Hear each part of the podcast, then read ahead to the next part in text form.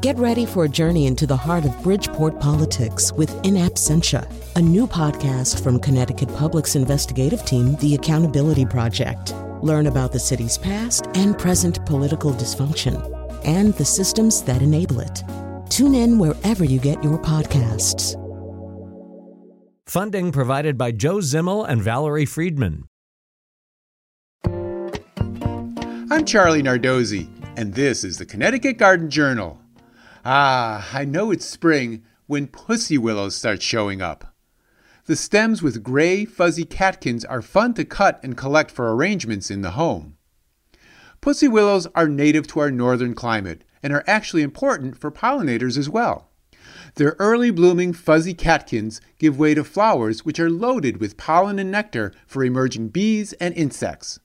By the way, the word catkin comes from the Dutch word for kitten, because they look similar to the tail of a cat. Like many willows, pussy willows root easily. In fact, we often put some water in a vase of cut pussy willow stems and watch as the roots emerge and the plant grows in the vase.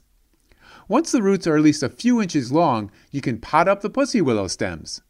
Keep them in sun and keep the soil moist. By May, plant them in their permanent spot outdoors. Pussy willows like full sun and wet soils that have some drainage. They grow into large shrubs and benefit from severe pruning every few years to promote more new growth, which leads to better pussy willows, and easier to reach catkins. While gray is the color of our native pussy willow catkins, there are other colored types such as black and pink. The Asian black pussy willow produces black catkins on plants that are a little more tender than our native.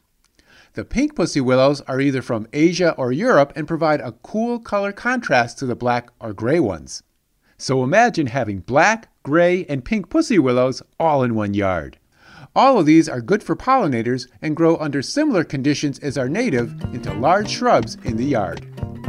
Next week on the Connecticut Garden Journal, I'll be talking about Asian greens. Until then, I'll be seeing you in the garden.